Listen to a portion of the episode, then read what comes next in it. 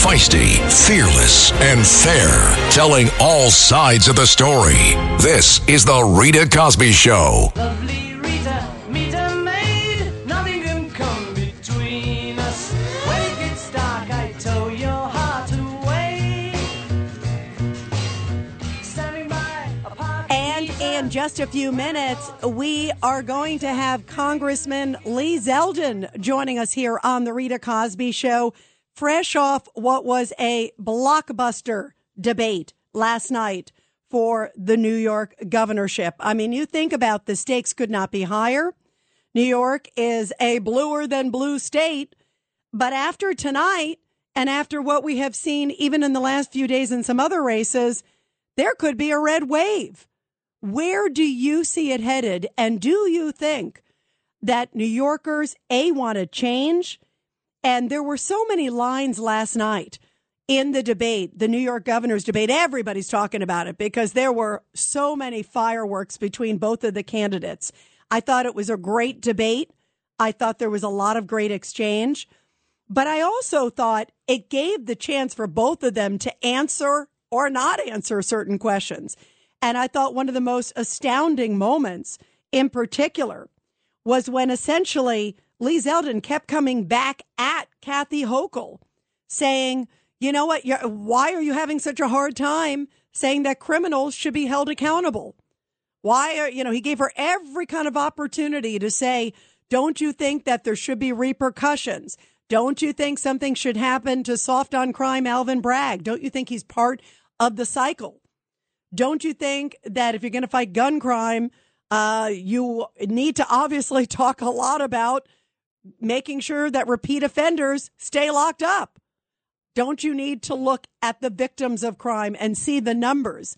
And she, to me, seemed very disconnected to the point where she was sort of smiling and acting like, what crime? What economy? What inflation?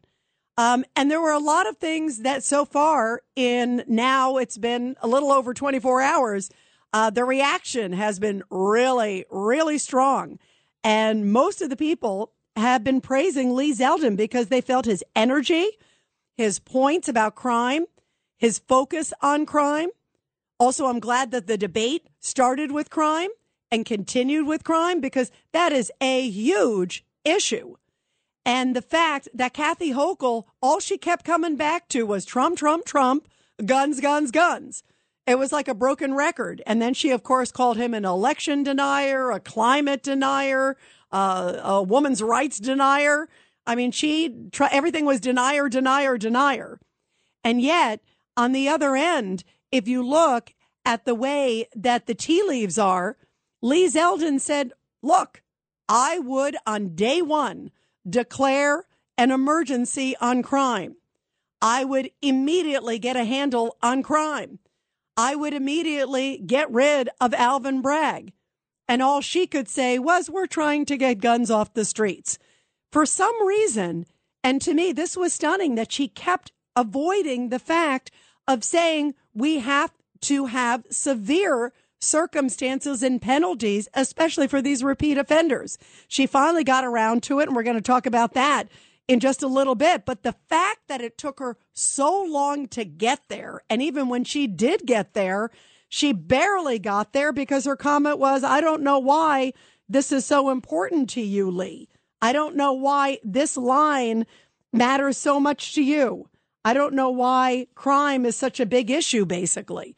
When you say something like that, and we're going to play her exact comment shortly, that to me was really bad because the headlines were Kathy Hochul wonders why we're talking about crime.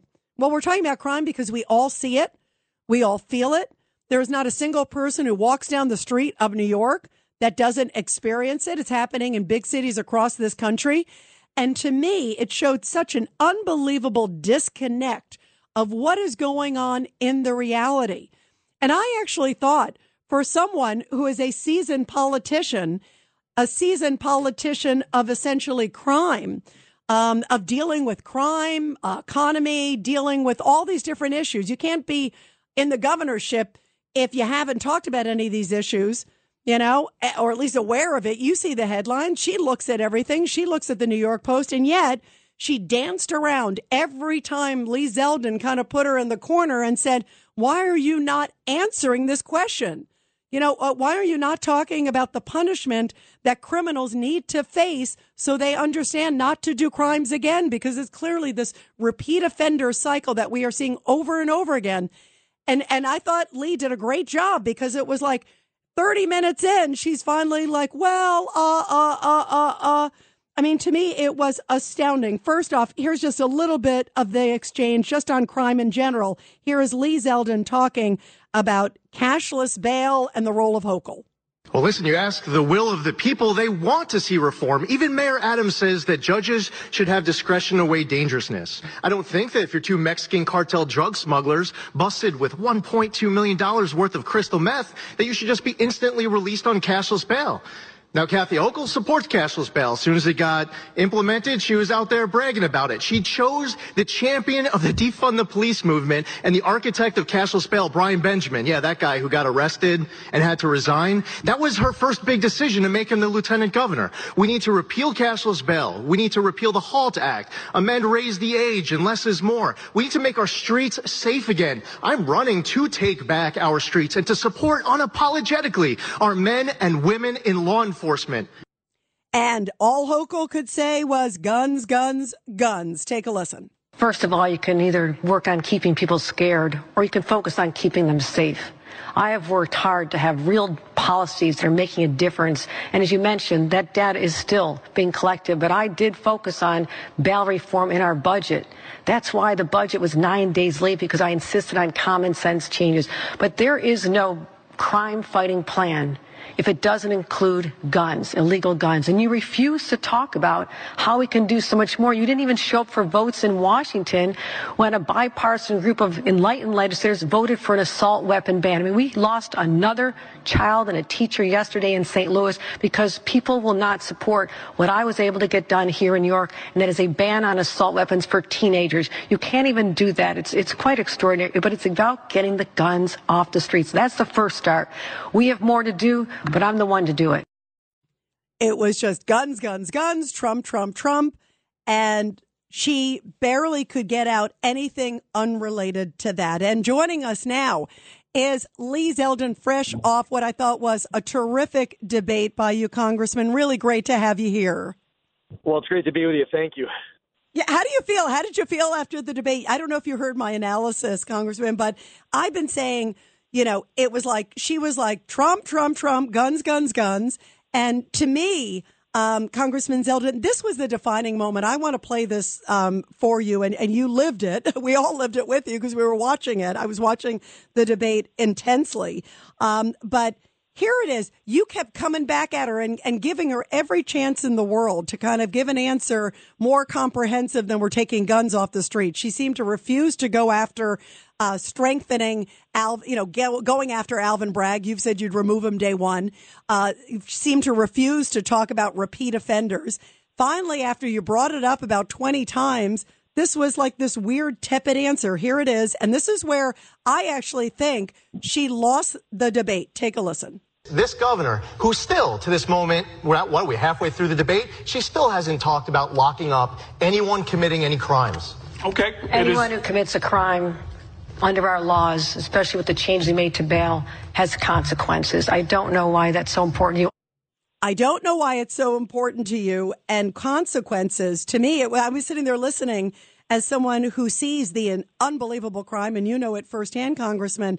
It seemed so disconnected from the reality of what we're all experiencing. Even when she finally got there and you gave her every chance in the world to get there, you kept asking her, she kept tiptoeing.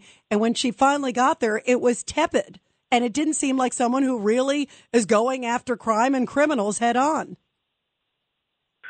Oh, was totally out of touch. Not just wondering why locking up criminals is important to me. It's also showing just how disconnected she is to all of the many millions of other New Yorkers where it's really important to them to be locking up the criminals. As you point out, with how she only wants to talk about guns, and you have people getting pushed in front of oncoming subway cars. They're being stabbed. They're victims of machete attacks. They're being uh, punched. There are people who have gotten beaten to death on the street with hammers. I mean, there have been all different kinds of crimes. You have small businesses dealing with the constant looting that they'll experience uh, every day or at least a few times a week, and it, that impacts their bottom line. There's all different kinds of crimes, and New Yorkers want to see the bad guys getting locked up for it. And she, you know, she actually put out two and a half weeks before an election. She has this press conference this past weekend, and she says that her the plan is about the three C's: care, cameras, and cops. What about cuffs? What about handcuffs? What about the people who are, are repeat offenders and they're still out on the street committing additional crimes, doing additional harm? What about the district attorneys who are letting violent criminals run free? What about cashless bail and raise the age and less is more and the discovery law changes in the HALT Act? What about the HALT Act? We have correctional officers and other prison staff, and oh, yes, even inmates getting assaulted more since the April 1st implementation of that. She doesn't want to talk about any of it. So I think it just shows not just disconnected to understanding where I'm coming from. And gosh, I had a gang related drive by shooting in front of my house three Sundays ago with my 16 year old daughters sitting at the kitchen table on a quiet Sunday afternoon doing homework. Why is it important to me? Beyond what happened to my family, is that I see this happening all across not just New York City, but across New York State. I am in the Syracuse area tonight where we just did a rally, and the family of 93 year old Connie Torrey, they lost their loved one, was murdered by someone released on cashless bail. They don't need to be lectured on how there isn't enough data. They're still mourning the loss of their mother and grandmother. So give me a break with this nonsense. I believe that if she's refusing to secure our streets, to hold rogue DAs accountable for refusing to enforce the law, standing up to the pro criminal allies of hers in the state legislature, she has to go and we have to restore balance. We have to take back our streets. Were you surprised that she didn't have even a better response on it, uh, Congressman? Because you, I come back that she, you kept saying, and, and rightfully so, I thought it was a great strategy and just an important point on your point that she was still kind of, you know, eh, you know, dancing around it. And her answer was still very much, you know, oh, there should be consequences. I didn't even get any comfort when you finally pressed her to get there. And, and she kept sort of sitting back, like, look at my record. And a lot of New Yorkers are going, we are looking at your record, and that's why we're concerned. Yeah, exactly. And she's still not talking about locking up the people are committing the crimes. And there's a lot that she was not saying, and it was purposeful. It's not that she forgot on the first, second, third, fourth question and back and forth on crime that the criminals need to be held accountable. She didn't just forget that. It's a purposeful strategy. And as you played in one of your clips, her first big decision when she became the governor, now she acts like she's uh, she's been elected to you know her 14th term, and she's just in a cakewalk to being uh, a governor for a 15th term. She's never even been elected governor. She was a lieutenant governor. She was elected lieutenant governor, and then she became governor to finish the remainder of Andrew Cuomo's term. Her first big decision was to pick a lieutenant governor, and she picks the champion of the defund the police movement in Albany. She picks the architect of cashless bail, who had all sorts of his own legal issues. That's why he resigned and had to you know, face what was criminal charges for bribery for his own issues. My my big decision of picking a running mate, a candidate for lieutenant governor, I picked Alison Esposito, 25 years in the NYPD, commanding officer of the 70th precinct in Brooklyn. She picks Brian Benjamin. So from one decision to the next, the way that she has completely mishandled all of these issues while New Yorkers are seeing videos of people getting hurt. They're seeing the stories in the news. They're reading about it. They're hearing about it on your show. They see the pictures for themselves. They see it on social media. They are fed up and they realize that they do not have a governor who has their back, who do, has the back of law abiding New Yorkers. And the state doesn't have a governor who truly has the back of law enforcement, our amazing, dedicated, selfless men and women in blue. Absolutely, 1000%. And everybody, we're talking to Congressman Lee Zeldin, who I thought had a terrific debate last night against Kathy Hochul. Um, you know, I want to ask you uh, before I let you go, and I know you're so busy, so we're so glad you're here on the show, Lee. Um, but what's your strategy? Because now it is, you know, two weeks. You've got less than two weeks now uh, before election day. It looks like the momentum is definitely on your side. Um, you look at the polls, you have absolutely closed the gap. It was a big gap because she was the sitting governor. You have closed that gap. Uh, what's your plan? And for folks listening out there, how can they how can they help you? We have the momentum, we have the energy, we have the issues on our side to truly save our state. Kathy Hochul needs to be fired. One party rule needs to end. We need balance and common sense in Albany. Anyone who wants to get involved, whether you want to volunteer, you want to be able to donate $5, go to zeldinfornewyork.com, Z E L D I N F O R. New York is spelled out. Zeldinfornewyork.com. Up. We're on social media as well. As far as our strategy, I started today in Glendale. We did a press conference at a gas station where they're struggling through all sorts of crime. We almost had a criminal incident take place uh, right there at the gas station with a confrontation that was going on right next to the cameras. Can you imagine what what is possible when you don't have the security there? You don't have the media cameras. They just had three weeks earlier one of their employees attacked right there while we were having the press conference, on top of all the crimes that get committed a few times a week. Uh, and then I got on a plane and I came up to it did a fun uh, a, a big rally outside of uh, it, well, I was inside of Oneida County, and uh, we had strong support, massive turnout. The room was packed out. Went to the Syracuse area to Liverpool. Uh, we had hundreds of people there as well. Tomorrow we continue with the rallies and we'll have press conferences. We continue to weigh on on these issues. We're working as hard as we possibly can from the moment we get up to the moment we go to sleep. And anyone out there who wants to help, please do the same. Take nothing for granted. Work hard for this. There's only 13 days left. Tell everyone you know. Social media, email, text, word of mouth. If you can knock on doors, sign up to knock on doors. You make calls, sign up to to make those calls. This is a team effort. All of us together, all in. 62 counties. And at the end of the day, if we do what we need to do, we will be able to save our state. Our state is at a crossroads. This is our opportunity to fix it, and we can't let this opportunity slip through our fingertips. Well, Congressman Lee Zeldin, you had a blockbuster debate. You have uh, had just such an amazing campaign. And I have been saying there looks like there's going to be a red wave, I think, in New York, and you could be spearheading that uh, big, big time. Uh, we wish you so much luck. You got to come back on again, Lee, and congrats on everything. And again, everybody heard leezeldin.com. Uh, thank, Thanks so much, Rita. Thank you so much. Thank you, Congressman. And everybody, when we come back, we're going to take your calls. 1 800 848 9222. The Rita Cosby Show. on the Red Apple Podcast Network.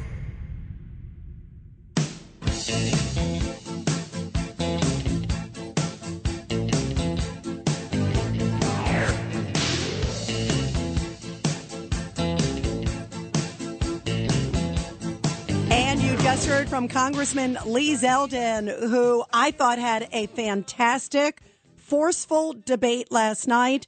And I thought, and we're going to talk about this in the next hour. I thought it was great because he was able to go after the governor on issues of crime where I think she has fallen woefully short. She, even her answers, I think, fell short in that arena. And there were some good exchanges between the two of them. And that's what I think debates are all about. In the next hour, we're going to talk about the Fetterman debate because there are so many questions about his health. Because given his lack of fitness, if you will, for office and issues that we clearly all saw last night, there wasn't a lot of chance for this mano a mano uh, process with the debate.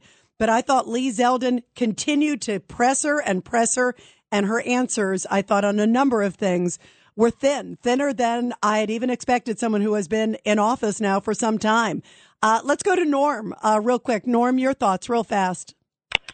Oh, Rita, I loved your interview with Lee Zeldin, and I love the passion of this man. Change is coming, Rita, but we, the callers to ABC, cannot be complacent. We have to get out and support him, go to rallies, and you can find info about that on zeldinfornewyork.com. Get out, get out the word, volunteer, and contribute. We do this, and we will be a shining state and city once again. Hey, just like the shining city and uh, shining country on the hill. You know, we've heard that line. which is a great one, Norm. And you know what? I agree with you. I loved his passion. I loved his fight. You want someone who's going to fight to make things better. And I thought Kathy Hochul rested on her laurels. This is the Rita Cosby Show. on the Red Apple Podcast Network. The Rita Cosby Show presents. And in tonight's Back the Blue segment, which I love doing every night here on the show, where we honor our great law enforcement and their families, we often talk about what's happening at the border and just how dangerous our open border is. Case and point. Here's a powerful story of what happened and how amazing our law enforcement is at the border. Sheriff's deputies in Texas, in Kinney County, have saved the lives of two illegal migrants who were trapped in the trunk of a burning vehicle. The dramatic rescue happened east of Del Rio on Tuesday following a pursuit that ended in a crash. One of the deputies initiate, initiated a stop for speeding before the driver of the vehicle, a male citizen, tore off. The driver then lost control along a curve. He crashed the vehicle, which burst into flames. Deputies rescued two migrants inside the trunk of the burning vehicle when they suddenly heard people screaming from the trunk.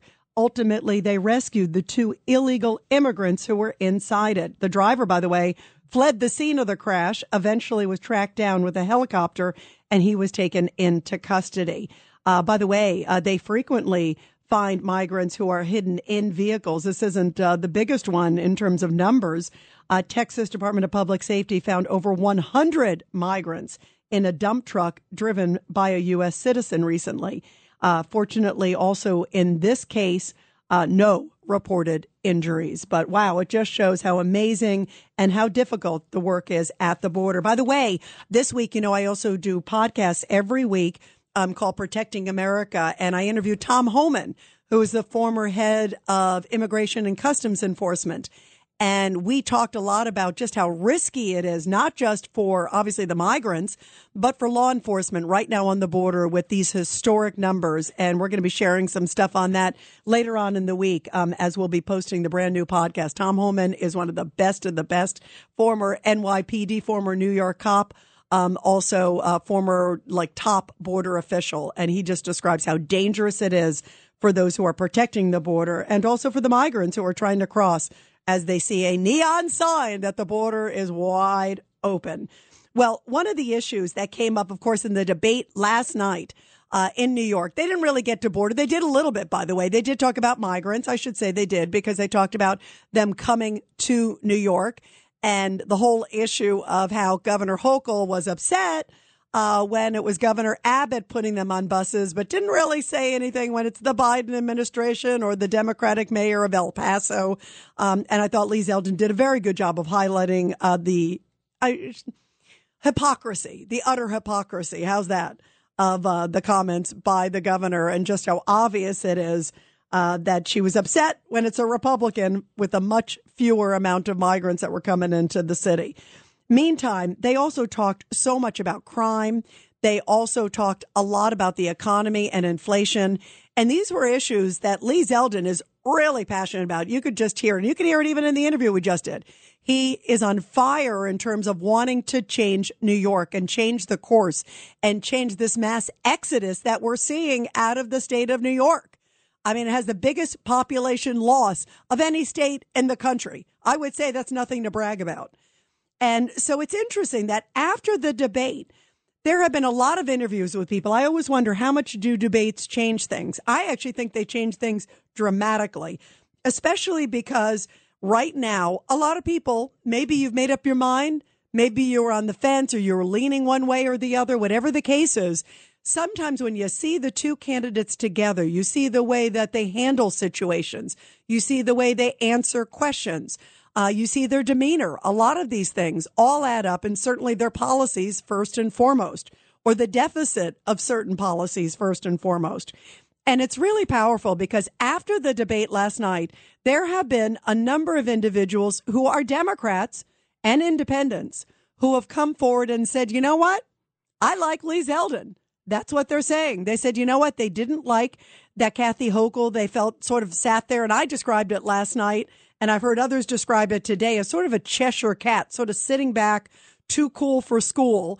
And then you've got Lee Zeldin, who came out hard charging and kept trying to get answers from her on crime. And she still came up short, I think, in a lot of arenas. And so this is an interesting uh, clip. And I wanted to play this because I wanted to hear if there's anybody else out there that sort of feels the same way. This woman is a Democrat. She's been a diehard Democrat. Um, she's run for office. She supported Democrats. Her name is Maud Maron. And she said, for the first time, she's actually flipping and she is going to vote for Lee Zeldin. Take a listen to her talking about this earlier today. There are a lot of Democrats supporting Lee Zeldin right now, and I think a lot of parents and everyday New Yorkers who see what's going on. Um, our city is less safe. It's certainly less clean. It's less affordable. Um, and that's the result of the policies Democratic leaders, many of whom I voted for, many of whom I contributed to, um, that they brought to our city. Um, and I think when you're an adult and when you're a pragmatist, uh, you say, I thought this was going to work. I thought these ideas sounded good, but they haven't worked. They haven't made our city better or safer or cleaner. And so it's time to change course. Um, we should vote for what's good for our city, not whether or not someone has an R or D next to their name. And by the way, I 1000% agree. You guys have heard me here on the show um, that I am a firm believer in voting for the best person you know, you might have a proclivity to one thing or another or devoted to a party, but you should be devoted to who you think is going to clean up your community, keep you safe, uh, bring more money back into your family, um, and do the important things that you absolutely care about. Law and order, I think, are really number one. And you can even see it on the debate last night. It was the lead topic by far. And I thought Lee Zeldin just came out full of energy on that. And I thought many thin answers from the governor. And if I thought she was a blockbuster, I would have said it. Um, but I didn't see it. And I said it right after it happened. And I feel even more so today because sometimes you sit back and I've been looking at it even more and it just reinforced what I thought. And this diehard Democrat, Maud Maron, said the same thing. She thought that Hochul and basically her history of what she's done on crime and the economy um, was nothing for her to be sitting back on. Take a listen. Again, this is a diehard Democrat who says for the first time she's voting Republican, and she is now voting for Lee Zeldin. The Democrats have a huge advantage in terms of registration. There are a lot of people who are just used to going in and voting a straight Democratic ticket. Um, I used to do that. But I think at this point, there are people who may, maybe don't want to say out loud that they're going to vote for Lee Zeldin or, or that they might just choose to stay home. But the Democratic Party and Kathy Hochul in particular hasn't offered us any real plans. There's a reason she keeps talking about abortion and January 6th and Donald Trump. Because when it comes down to the things that New Yorkers really, really care about, crime, learning something from all the COVID lockdown mistakes that were made, the economy right now, which is making New Yorkers flee this state, her record's a disaster. And she brought up the fact that all she did talk about was the election, Donald Trump. You didn't hear any new answers from her. You just heard these kind of repeated lines that clearly somebody gave to her. And she must have said Trump, election denier, I don't know, at least 10 times uh, in some shape or form. You know, it was like, uh, good morning, election denier. good evening, Trump election denier. You know, but here's just a little taste of her with her nonstop going after Trump and election denial as opposed to denying the fact that she wasn't even answering about crime. But take a listen. In Lee Zeldin's world, you overturn elections you don't agree with. You basically heard Lee Zeldin say he would vote once again to overturn a presidential election. I think that's something everybody should know. Setting aside an election is something you want to do. He helped him on January 6th by supporting it with the overturn of an turning of an election. You know, I know you're an election denier, but also a climate change denier. You know, you've been an election denier, a climate change denier. You and Donald Trump were the masterful COVID deniers. Wow, if there was anything else to deny, she would have put it in there. Uh, but she seemed like she was still in denial about crime. And actually, that would have been a good comeback for Lee to say, You're denying that crime exists. You're denying that inflation exists. That would have been a perfect response because it's like, Whoa, everything was Trump, Trump, Trump, Trump, Trump. And she clearly was trying to deflect, deflect, deflect. Meantime, Lee Zeldin stayed laser focused on crime Take a listen. Here's one of the issues where he went after her. You know, it's amazing that we're going to be able to go through the entire crime conversation of this debate, and we're still waiting for Kathy Hochul to talk about actually locking up criminals. I mean, people are at home waiting for action to make sure that the handcuffs are going on criminals instead of law abiding New Yorkers so that people can go walk the streets of Manhattan instead of having to call an Uber just to go two blocks because they're afraid. People who have changed their behavior, they're not riding the subway at the same hours. Maybe they're Jewish, they take their yarmulke off because they're afraid of being attacked. Maybe there is a woman, they tell me these stories of having to hug a pole or grab a guardrail because they're afraid of being pushed in front of an oncoming subway car. There are criminals out there who need to pay the consequences for their action of the catch release policies that Kathy Hochul champions. And this was, I think, the moment where I think it spelled disaster for Kathy Hochul because, as you said, you just heard Lee there saying, you know what? You know, you won't talk about this. You won't talk. She kept dodging and dodging. By the way, that's where the moderators should have said, Governor Hochul, with all due respect, he has asked you the same question seven or eight times because clearly she didn't answer it. I would have intervened as a moderator. I've moderated a whole bunch of very spirited debates. I would have said, you know what? Governor Hochul, with all due respect, he's asked you a question. He's asked you several times. You need to answer. What is your answer? He had to press it. And in many ways, it was good that the moderator didn't for Lee because it forced her to have to respond directly to him. And I thought her answer, literally, I think, uh, sealed her fate. Take a listen. This governor, who still, to this moment, we're at what, are we halfway through the debate? She still hasn't talked about locking up anyone committing any crimes. Okay. Anyone who commits a crime under our laws, especially with the change we made to bail, has consequences. I don't know why that's so important to you. I don't know why it's so important to you that criminals have consequences. That to me is disastrous. And that was the headline in many papers today, understandably. And by the way, last few headlines, uh, our great newsman, Bob Brown, always gives me some of the latest great updates. Uh, just mentioning that a police saw a serial groper, uh, that they actually got this groper under arrest tonight, charged with breaking into a New York City apartment last week, roping randomly a 73 year old woman in her bedroom, just kind of randomly. I mean, it's like these random crimes. By the way, another headline today, eight innocent bystanders in one month caught in the crossfire of New York City's out of control shooting surge. I mean, in just a month, people hit by stray bullets in just the last month alone, including a retired officer, a grandmother, and a 16 year old. Is there anything else? The headlines are over and over again. And she seemed to be completely disconnected and wanted us all to believe that crime doesn't exist. It exists. We see it. We feel it. And I think her denial of it uh, could seal her fate. And the fact that she, I don't know why you're asking about crime. I don't know why you're, you know, asking about criminals. Yeah, there should be consequences. I, I mean, to me, her answer was so thin. She should have said, there, these people who are repeat offenders, they'll be locked up. They will pay. We need to send them a lesson. This will not happen, blah, blah. I mean, even some crazy political answer, even if it's not consistent with her record. She didn't even do that. And so the headlines today are saying, you know, I don't know why it's important to you that you're talking about crime. You know, I mean, to me, that is disastrous for this governor. And to me, I actually thought she did much worse than I had even expected of somebody who's been in politics for a while.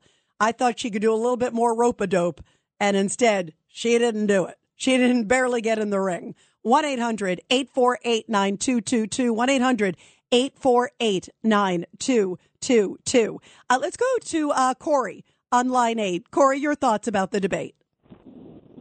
Yes, how you doing, Rita? Good. What did you think? I thought, by the way, I thought Zeldin really came out swinging. I thought he had energy, and I thought she just looked uh, lackadaisical. Oh, without a doubt, without a doubt, he came out. He he put her to bed. Let's just let's just say that he put her to bed. And I think, without a doubt, uh, it was a strong move. Uh, I wanted to comment and say, I don't know how much time I have, but I wanted to comment and say that I think he needs to continue to go strong with this. I mean, obviously, he has his people that are in control of his uh, campaign, but I hope it gets out there that he just continues to put out everything he can because he's got the momentum. He's got to keep it. And I think you're going to get those independents. You're going to get those Democrats that are kind of like, uh, I'm Democrat, but I'm not sure, or I'm not going to tell my family that I'm voting the other way, kind of thing. And and if this momentum continues, it it will really really change something. I I live in Rockland, and I also want to make a comment if I can. Uh, Rockland is going to hold a Republicans as Suffern, New York Republicans uh, meeting at uh, a place called Fink's in Suffern on Tuesday, November 1st. I believe it's 7 o'clock is the time. Uh, I know you can double check that, but that's something because Rockland County is a huge county that needs to be looked after. They have a lot of corruption there with Democrats, and they need to come back. We used to be a very strong Republican uh, county, and there's still a good a lot amount of uh, Republicans there. But that a county like Rockland, so close to the city, 30 minutes, you need to grab these people. You need to make them understand. Most of them work in the city, or at least darn near close to it. And it's and huge. It's, and it's by the way, yeah, I agree with you. By the way, Rockland's a huge county, and you're right, a very important county. Um, the other thing too, Corey, is obviously uh, it's statewide for Lee and for Governor Hochul, for the congressman, and and for her. How did you think, real quick? You hit up an interesting another point that I thought um, Lee Zeldin made some inroads on the governor on, and there were a lot of questions. Also, in fairness to the moderators, um, they asked some pretty powerful questions about questions of her ethics and her spending, and in particular, uh, you know, the hundreds of million dollars of deals um, to, you know, somebody for the Buffalo Bills stadium. And it seemed to be like a no bid, like suddenly, uh, uh, you know, without anybody's uh, input and without anybody challenging it, it kind of goes through. Um, they kept kind of hammering her and she kept saying, I have never, um, you know, done pay for play. I've never done this, but there were a couple areas there where there were enough of those questions. Do you think that that also raised doubt with people watching that, oh, you know what? She's not really tough on crime. And there's a lot of questions about ethics around her. There certainly were in the debate last night. with without a doubt.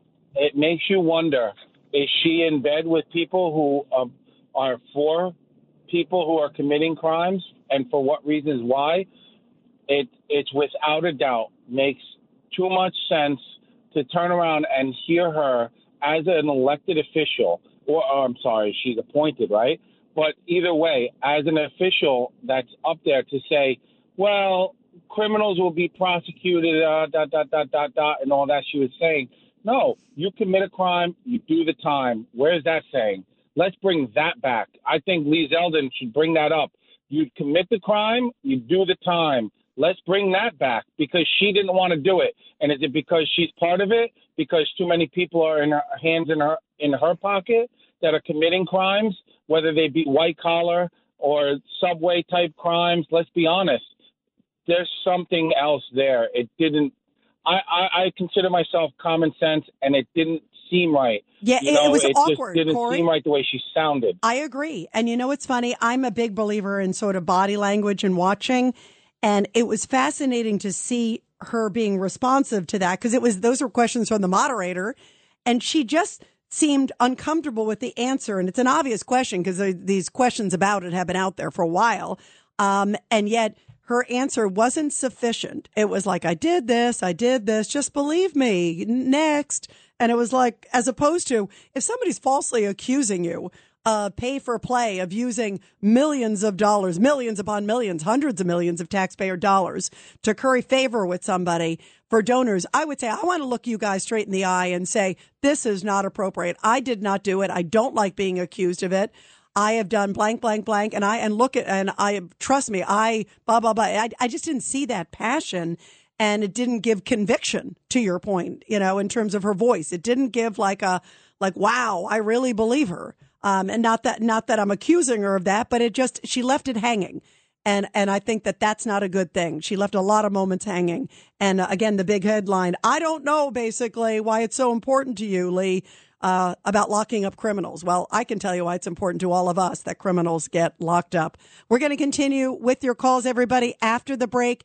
And also, I'm going to just take a little step back because today we said basically our final farewells to one of our great colleagues, Bernie McGurk. Had the honor of being there at St. Patrick's Cathedral. We're going to talk a little bit about that and also continue your calls because uh, Bernie love politics. Bernie love politics and Bernie love life. And we're going to talk about that when we come back. The Rita Cosby Show.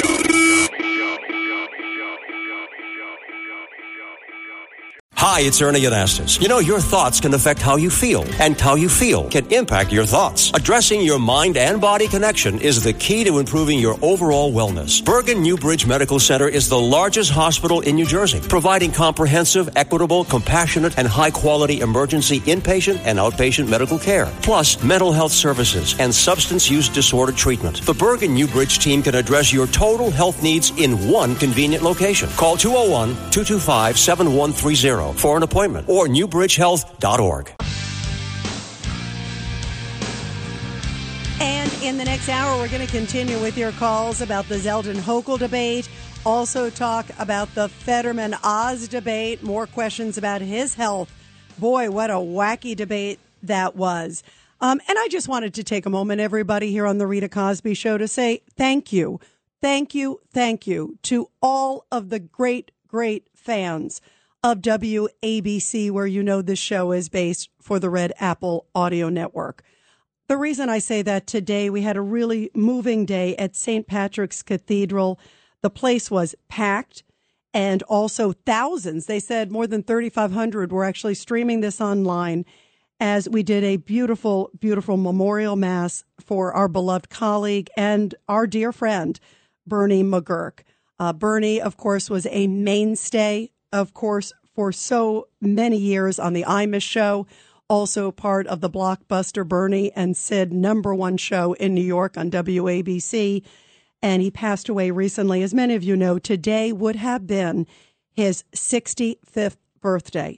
And so we all came out to just honor him and his incredible life.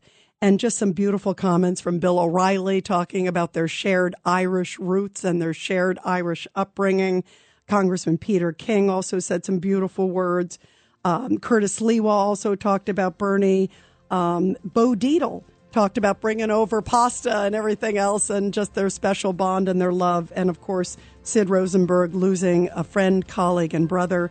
And Chad Lopez and John Catsimatidis at the helm, of course, of WABC and Red Apple, just saying that he was not just, you know, a colleague, he was our family. We love Bernie. And I want to say thank you to all the fans who came out. So many of you there were with us watching online and in person, came over to me afterwards. And all I could say was thank you for appreciating this incredible man. We love Bernie, and I loved meeting all of you. Thank you, thank you, thank you. This is The Rita Cosby Show on the Red Apple Podcast Network. This is The Rita Cosby Show on the Red Apple Podcast Network. I know your name is Rita, 'cause your perfume smelling sweeter since when I saw you down on the floor.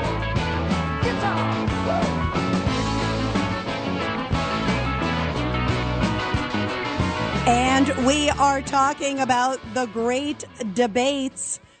By the way, everybody got to check out my Twitter feed because I just mentioned about Bernie McGurk. I am broadcasting now from the newly named Bernard McGurk studio at 77 WABC. And I just posted a picture on my Twitter feed. So go to at Rita Cosby on Twitter to see a picture of me right there in the action at 77 WABC. And also, of course, most importantly, how beautiful that we are now honoring our dear friend and colleague, Bernard McGurk, with the big, big studio here, Studio A, the grand studio at 77 WABC, named after one of the greatest broadcasters and greatest human beings ever, Bernard McGurk.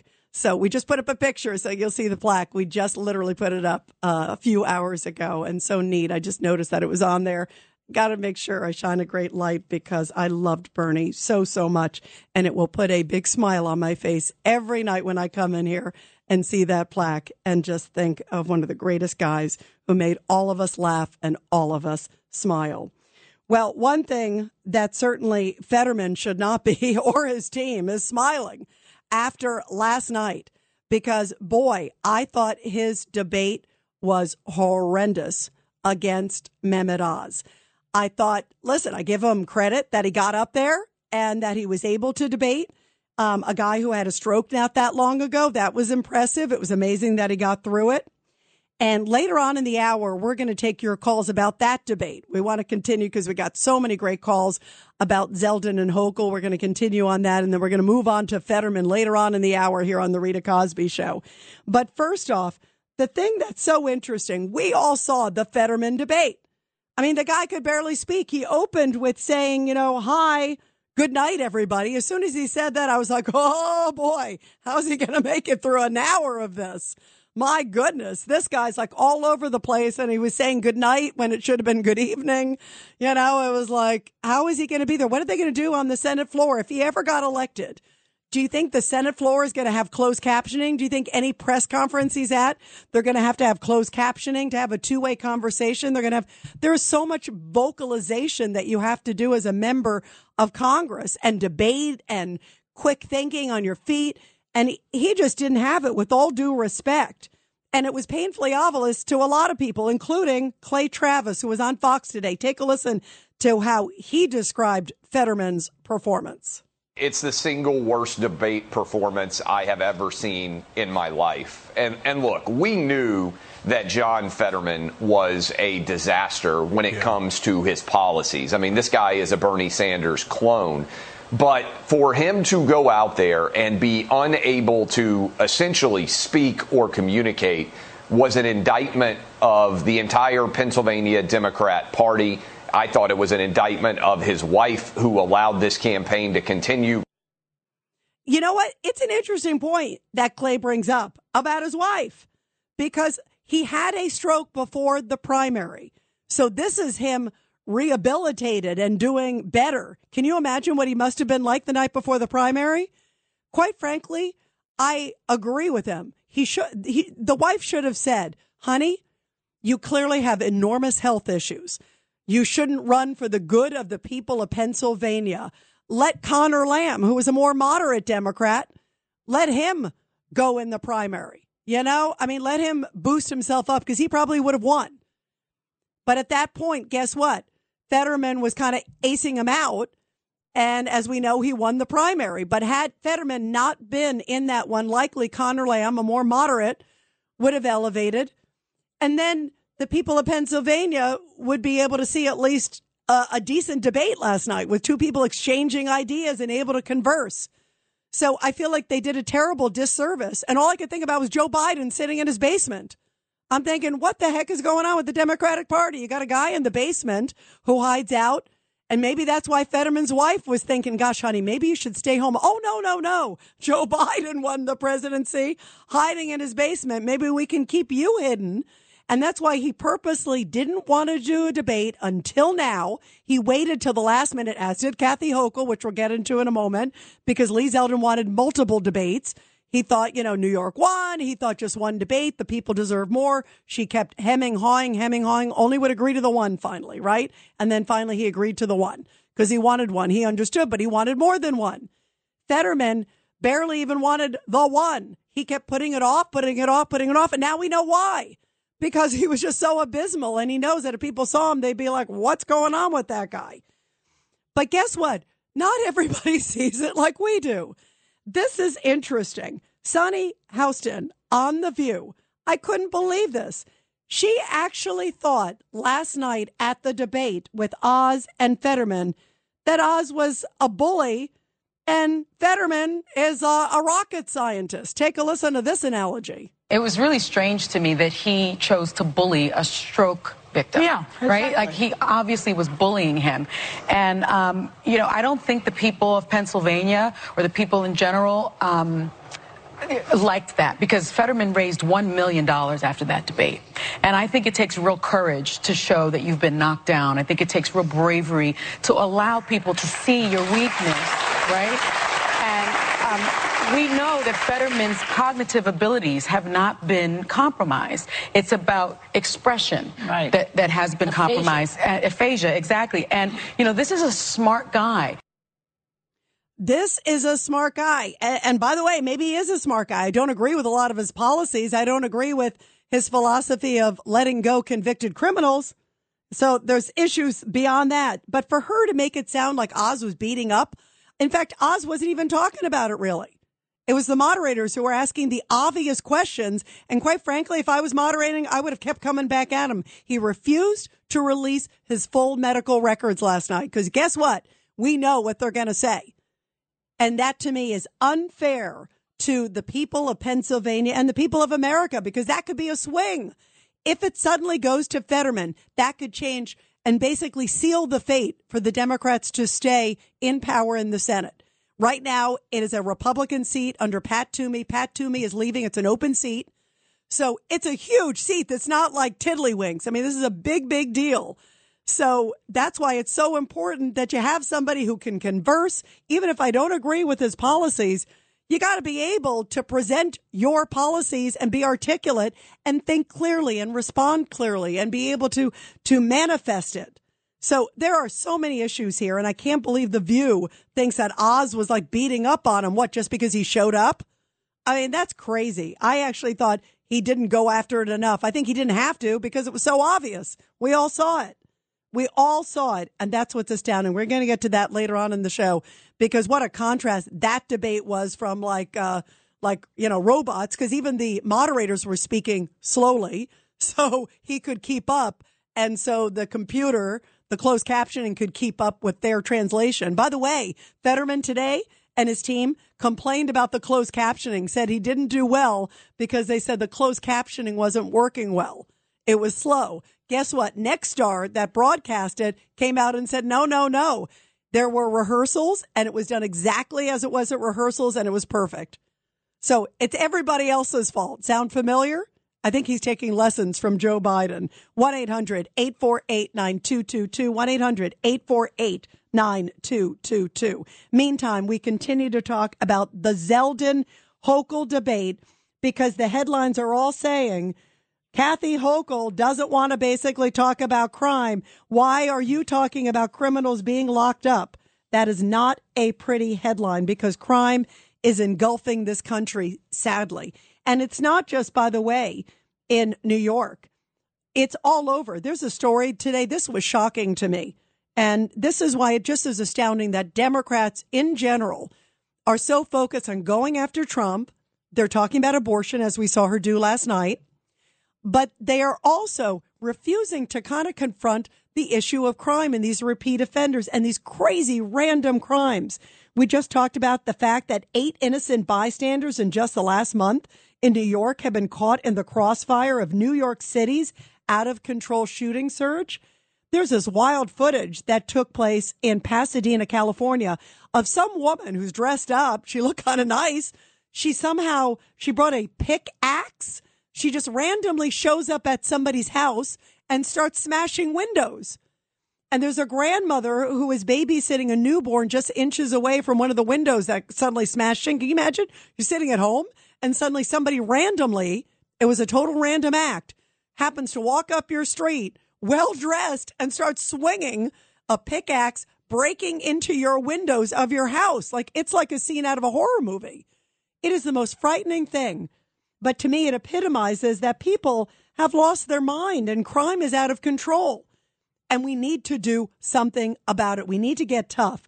And that's why I tell all of you law and order is on the ballot. Whoever is going to keep you safe, that is who you need to vote for. And you need to come out on November 8th because a lot of these races have already had early voting. Fetterman race, they've been early voting already for several weeks now. That's, that is the travesty of that debate last night. He went out on a debate last night knowing that already for a month they have done early voting in the state of Pennsylvania. 625,000 have already early voted. Many of them are Democrats and he knows it because he knew probably a lot of them might not come out for him once they saw that debate. In New York, early voting starts on Saturday. So get out and vote. Do not take anything for granted. If there's a candidate out there that you absolutely love and that you think is going to keep you safe and keep your wallet safe, make sure that you get out and you tell your friends to get out. You cannot take it for granted. Things are just on such a downward spiral, and I can't imagine it getting worse. But sadly, I can if the wrong people stay in office. 1 800 848 9222. 1 800 848 9222. Uh, let's go to Tony, line seven. Tony, your thoughts from New Jersey. Go ahead. Hi, Rita. I saw the there's so many different facets to this. It was very exciting, and and Lee Zeldin did amazing. And the, the the piece that I want to talk about is, to me, it was crucial that for those people who are diehard Democrats and trying to be loyal, because loyalty is a good thing to your party if they're good to you. I really wanted them to show her, and Lee did it by his questions, to show her as being totally Biden. She's a political machine. She's not interested in people. And that's really where he did a great job. And for that reason, they only gave him one one debate because she was getting ready to break. And I think one more debate, I don't know if she was medicated. She was just cracking because she knows her job is just to be a party girl. And it and it shows. She doesn't care about people and she just cares about the party. Yeah, you know what? we're You know what? through. You're right. She. I thought it was interesting because they came to her and said, "Would you vote for Biden again?" And her answer was exactly like you're saying, Tony. Her answer was yes. In fact, uh, in fact, we have it, Tony. Let me play it, and then I'll get you to respond because you hit a very important point. It was like, no matter what, he's the greatest person, and that's what I felt like. A lot of her answers, it it, it almost encapsulated, as you I think brilliantly pointed out, sort of her no matter what i'm going to be democrat democrat even if the policies stink.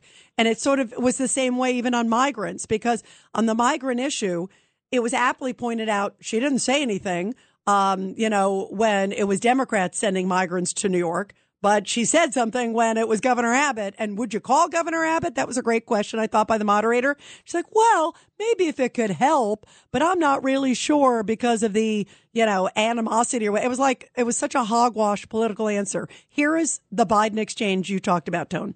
Do you want to see Joe Biden run for reelection? Yes, I do. He has delivered for the people of this country in ways that we still don't know the benefits. Um, yeah, we don't know the benefits. By the way, I agree with her on that, Tony, because I don't know the benefits of how he's delivered. Do you? Here's here's my thought on that. The this country has come out of two years of pandemic. We're in a crime wave. We're all broke.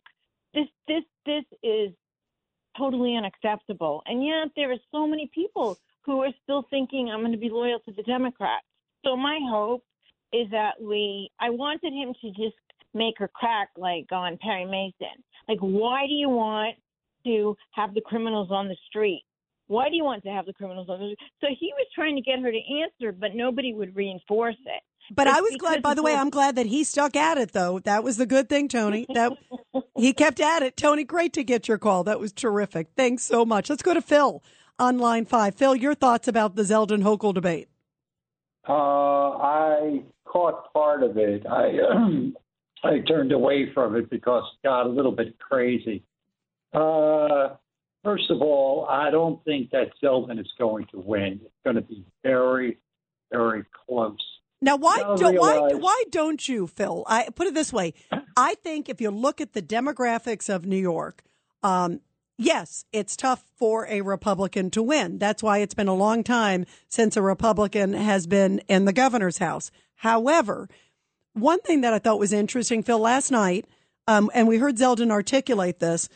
He brought up, you know, the sort of the 1994 moment is what he was referring to, sort of skyrocketing crime, um, time for a change, and that sort of ushered in the Pataki wave, and sort of saying, let's do Pataki again. In other words, you know, um, who I think wa- was a good governor, and many would say on on many accounts, um, because things were so bad with crime and the economy um, that that this is a time to to not you know do your typical voting, New York. Do you think that's effective? And and maybe I thought he did have a strong debate performance. The polls are showing it as tight. Um, momentum's on his side, Phil. I say do not rule him out. Go ahead, Phil. Uh, basically, you got to realize that you have a lot of people in this city, New York City, that are working at home. they don't go out in the street. If But you, you know why out- they don't go though, Phil? Because they're too scared to. Phil, they're too scared to. Half of them. Do you blame no, them? No, no, no. You're not. You're not letting me explain the rationale. It's very simple and very quick. These people have very little contact with the outside world. They get they get their Grubhub. They get all these deliveries. They've got everything online. The bank the bank has their money. They're not worried. They don't go out that much, and if they do, they go out maybe a very short distance. They don't go more than four or five blocks, and they go right home. The problem is Zeldin is preaching uh, a philosophy which is is good, but the problem is New Yorkers. By look look at it this way: how many New Yorkers have gone out and complained about uh, that DA, that DA Bragg, and the uh, and Letitia James? Nobody, nobody. So you expect the tidal wave to go against her? Ain't going to happen. She's she's in for good. Wow. Wow, wow, wow. See, you know what's interesting, Phil? I would say if crime was not so horrible, if the economy was not so bad, um, that you are right just based on the demographics of New York. I think this could be a sea change moment. People are fed up. And I hear what you're saying. People are sheltered. So maybe they only hear a couple things. And you're right that there is that. But I think you can't escape the headlines are so blaring. I don't think there's anybody who thinks that New York is the greatest, safest city in the world, uh, that they want to have people visit, that they're not worried about their own wallets. And I think the ones who do go out, even if they go four blocks, they go, Doc, Doc. And that's not a good place to live.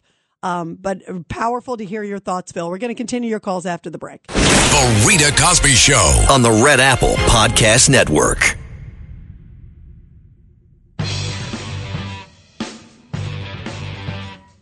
And we are talking about the debate with Lee Zeldin and Kathy Hochul, where she said, I don't know why you care so much about criminals being locked up. Wow, that is not a good one. 1 800 848 9222. 1 800 848 9222. Uh, Let's go to Eric, line three. Eric, your thoughts. Hey Rita, um, th- th- this is the banality of evil.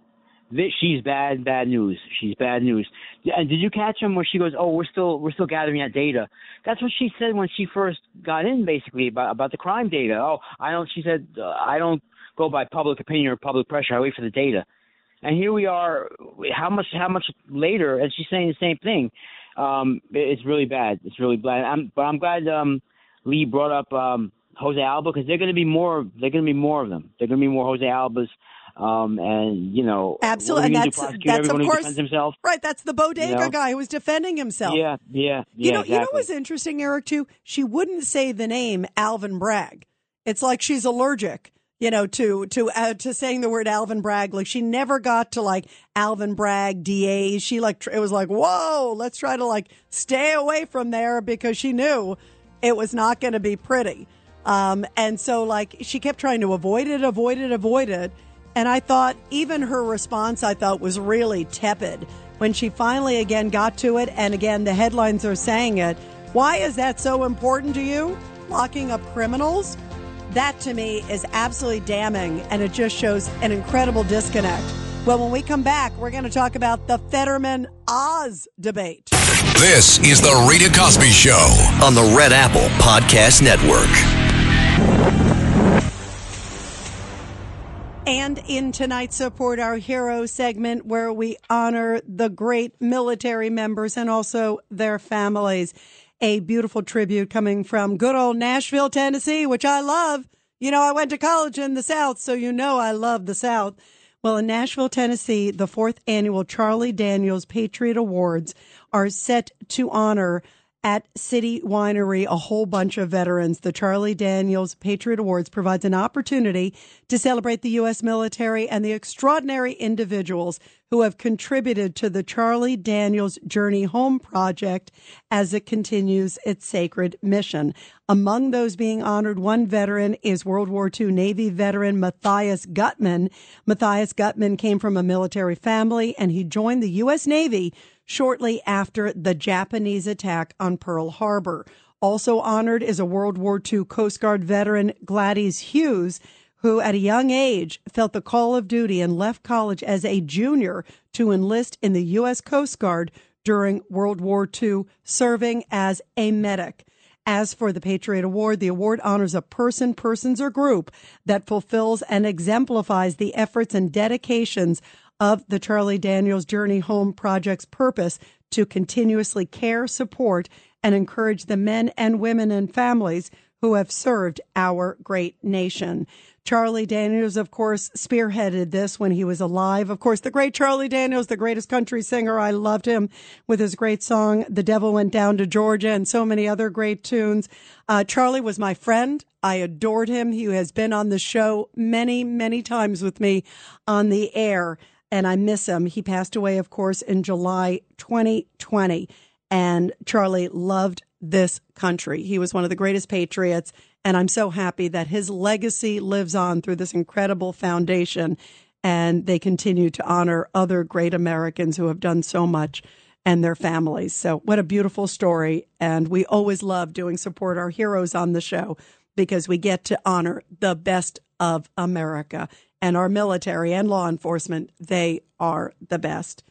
Well, we're talking about the best. We might as well talk about the worst um, because the debate last night was probably one of the worst performances I've ever seen by a political candidate. I'm talking about the Fetterman Oz debate for Senate in Pennsylvania. It's an open seat, and that's because Pat Toomey, who is the sitting Republican, he's retiring. He's not running again.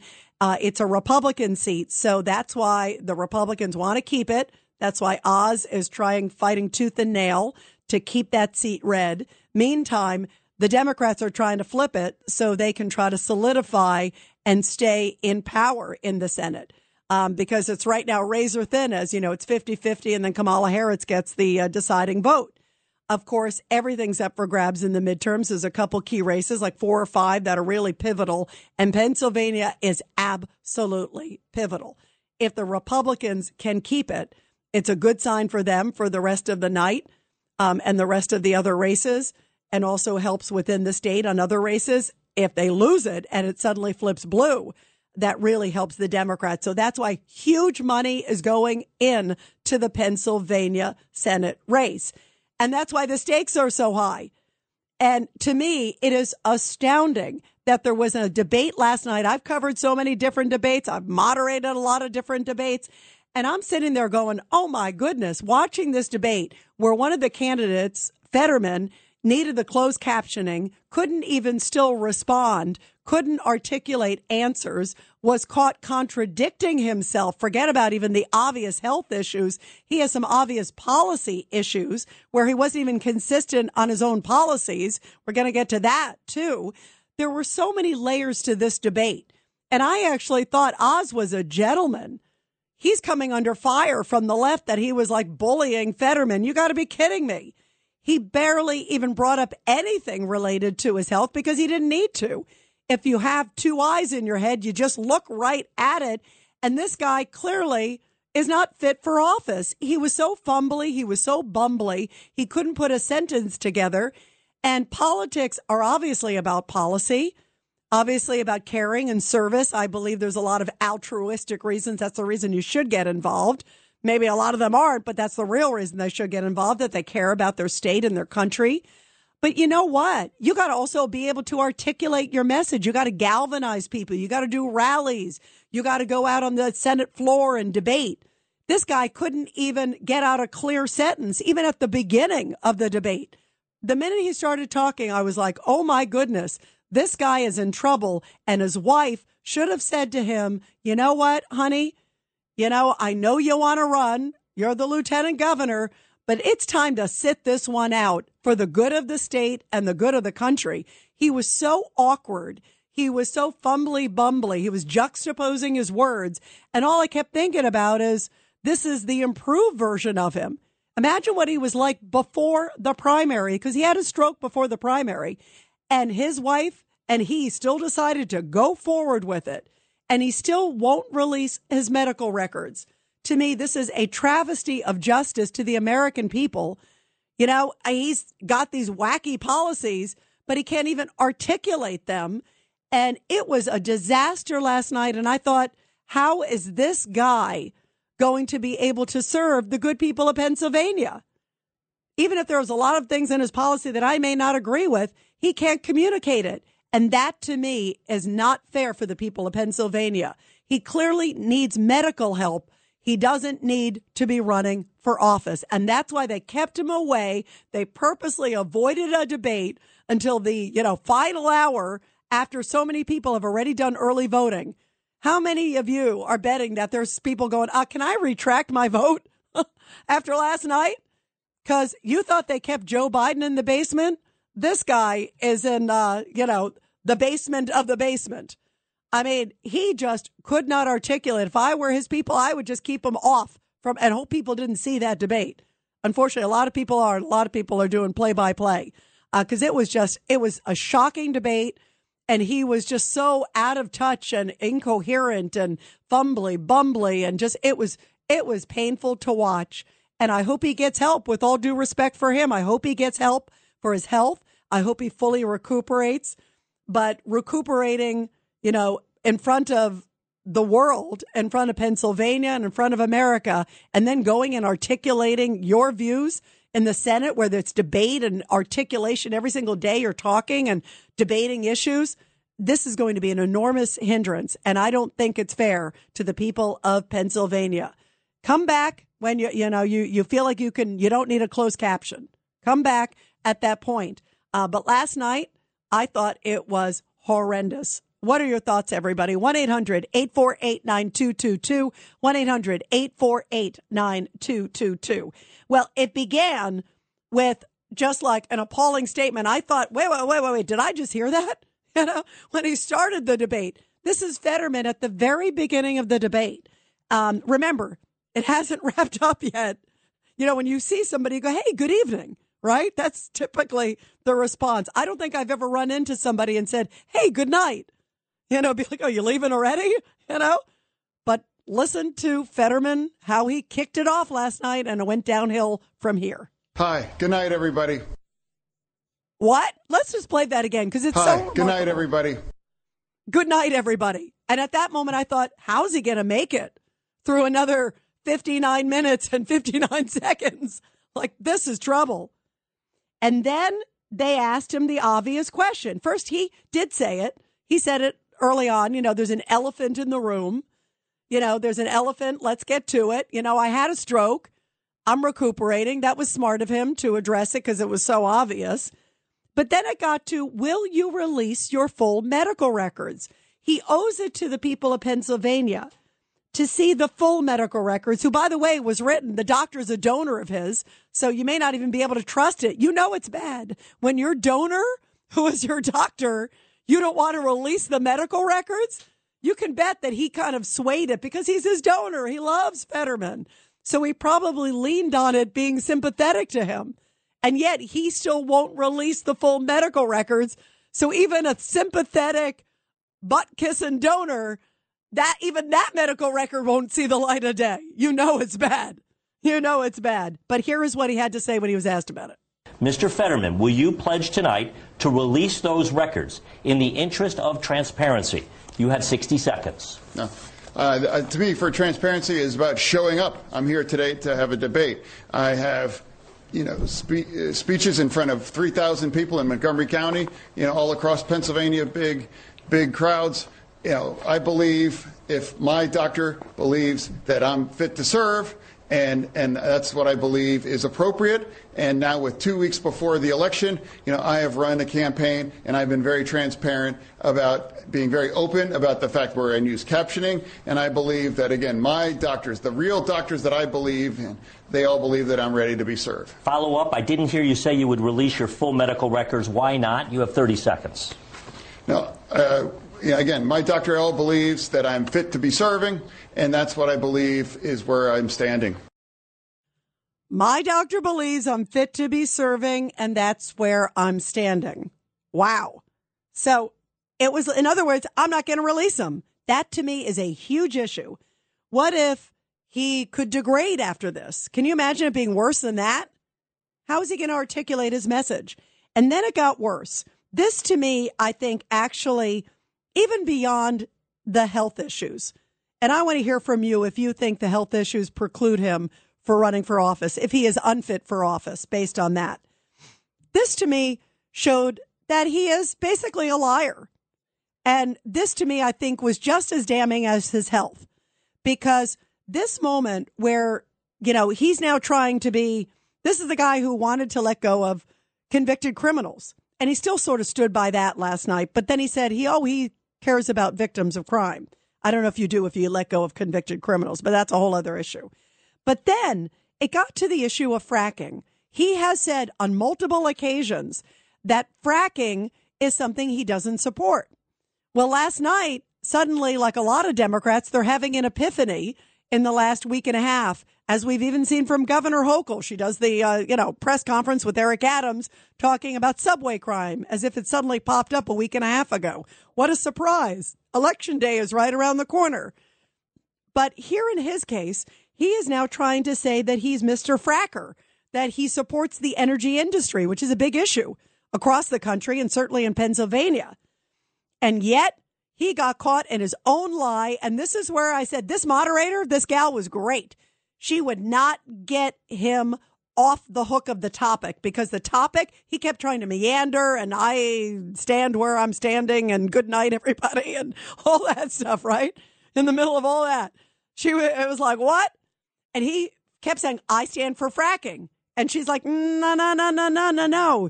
You haven't been consistent on that. No, no, no, no, no. You know, like he's like, no, no, no, I'm a fracker. You know, his middle name is Frack, you know? But she wouldn't buy any of it. And she basically confronted him.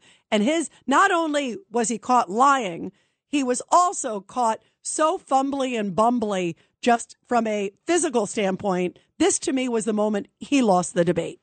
I've, I've always supported fracking. And I always believe that independence with our energy is, is critical, and we can't be held, you know, you know, ransom to somebody like Russia. You know, I've always believed that energy independence is critical, and I've always believed that, and I do support fracking. I've never taken any money from their their their industry, but I support how critical it is that we produce our own energy and create energy independence. I must correct the record. Uh, he, uh, just a second, Mr. Oz. I do want to clarify something. You're saying tonight that you uh, support fracking, that you've always supported fracking, but there is that 2018 interview that you said, quote, I don't support fracking at all. So how do you square the two? Oh, uh, I, I, I do support fracking, and I don't, I don't, I support fracking and I stand and I do support fracking.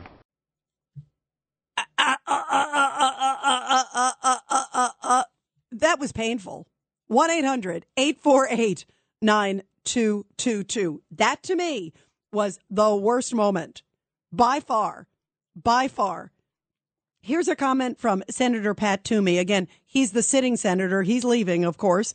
He's the one who's opening the seat. He said Fetterman is not fit to take the role that he knows all too well what it is. He's the sitting senator. This guy is not in a position to replace him. Take a listen. I think most Pennsylvanians watching this, I mean, it was it was sad. It was sad to see John Fetterman struggling and in such rough shape. I mean, honestly, this is a guy that really should be focused on trying to recover from what was obviously a horrific stroke and uh, it was a painful and difficult uh, thing to watch. It was painful and difficult to watch. So get this: the Philadelphia Inquirer opinion editors, you know, they commented after the debate who they thought won. Overwhelmingly, they picked Fetterman. I want to know whatever they're drinking. I want a double because that stuff is really strong. Let's go to JC in Pennsylvania. You are right there in PA. JC, your reaction to the debate. Hi, Rita. First of all, you're right on with the moderators. Those should be the moderators that that moderate the national uh, events. I mean, they they put Chris Wallace to shame. Those people. They were But great. You know I agree. They were great. Incredible. Um, so it's like this, Rita. Uh, there's a new breed of Democrats. They're called Stepford Democrats and all they do is they re- just regurgitate the same answer over and over again, just like the Stepford wives. But this thing with Fetterman, look, I severely, severely, I, I wouldn't say hate because I don't like to use the word hate, but I severely uh, disdain Fetterman for who he, he is politically. He is the worst for Pennsylvania. He he touts that he's gotten murderers out of jail, and he wants to get at least uh, he wants it down to thirty percent all left in the jails. He wants to open the jails up and let these people out. This guy is a total, total loon. It's crazy. But as a human being, I thought that was very inhumane of his party and his wife. That was very painful. Okay. Um, this is a man that had a stroke. Okay. And you could see if he if he even got into this job, it would push him to the brink of having another stroke. It, you know, um, any medical doctor would, would would can see that. And you know what? I respect Oz because he didn't tout. He didn't actually push on the medical issues of his of his opponent. But however, with all that put aside, okay, John Fetterman had no answer for anything. Okay, John Fetterman has no plan. The only plan that John Fetterman has is to get criminals out of jail. You could tell anything he had. There was no substance. There was no plan. There was no roadmap. Now, by the Now, way, by the way, JC, the one thing this is interesting, and, and I'm going to get your reaction to this because the Fetterman team claims they have raised over one million dollars since that debate by pulling out this one line that he said from the debate last night. Um, take a listen. I'll get you to respond, JC. This is where they think he scored points uh, with Pennsylvanians. I believe abortion rights is a, a universal right for all women in America. I believe that it, I believe abortion is health care. And I believe that that is a choice that belongs with each woman and their doctor. So, JC, his team was saying uh, privately, some of them, there were reports that at least people close to Fetterman were going, ouch, this was painful because it was so obvious. But yet, riding on abortion and just getting through it, I guess they think is enough that maybe he can still win, that he still won money because that seat is so valuable to the possible change of power uh, or maintenance of power for the Democrats um, and potentially change of power for the Republicans in the Senate. Your thoughts? Uh, it's a lunacy. You know what it is? It's people that don't want to live up to responsibility and they want the option of just being able to kill a baby because they can't be responsible. Um, so he's going to still get that vote, okay? But you know what? Oz didn't. He didn't say he was going to go full on abortion. Um, No, he didn't. You're right. In fact, he he actually said that he just defers to the state and whatever the state is, um, that he would respect it. You know what I mean? He did. He actually, I thought, um, you know, seemed very sort of you know logical and moderate. Um, you know, from a Republican standpoint, um, but they just feel like anyone who is not uh, Fetterman like on the View on their position um, is too far to the right, you know, and and so they're just going to kind of keep hammering abortion, abortion, abortion, Trump, Trump, Trump, um, and and you saw me kind of try to associate Oz with Trump last night. That was the same thing Hochul was doing, but Hochul did it in a bigger, grander scale. But that's sort of their strategy, and just hoping that they can just kind of ride it till election day and ignore crime, ignore economy, um, and other issues that Americans are deeply, deeply passionate about. JC, thank you very much. We're going to continue with your calls after the break.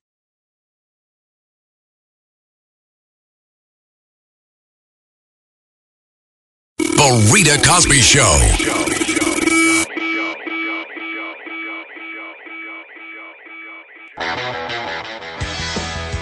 Is Fetterman fit for office? Let's go to Rob on line one. Rob, your thoughts. Hi, Rita. Uh, yes, this is Rob from Secaucus. Uh, I'm a regular on the station these days. And when it comes to Fetterman, uh, does, does the United, do the American people realize that they're witnessing a, a, a, a phenomenon right now? We have gone from feckless politicians, which you could have witnessed back in 016, you, you saw the, the beginnings of it, and to, to uh, candidates who appear to be on the spectrum. This this this Fetterman, would they'd be doing the world a favor if they would jettison him into space. That's a good line, Rob, because he sure seemed like he was on another planet last night, not our planet. Great points. Rob, call back. You're great.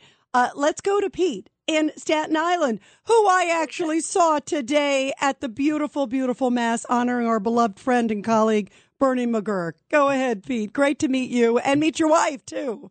Yeah, Rita, that was a wonderful day. Uh, as a tribute to Bernie and all the people around him that love him, us, and, you know, we're all going to meet someday, but let's hope it ain't too soon.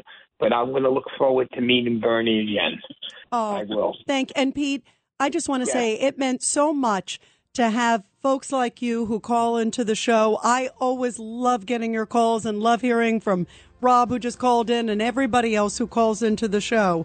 Um, and for you and your wife and our other listeners who came out today um, to embrace us on what was a very difficult day as we said goodbye. And of course, with Bernie's family there, his beautiful wife and two kids. It meant so much. And I had tears in my eyes seeing everybody. We love you. We appreciate you. And I'm broadcasting from the Bernie McGuirk studio. The Rita Cosby Show. on the Red Apple Podcast Network.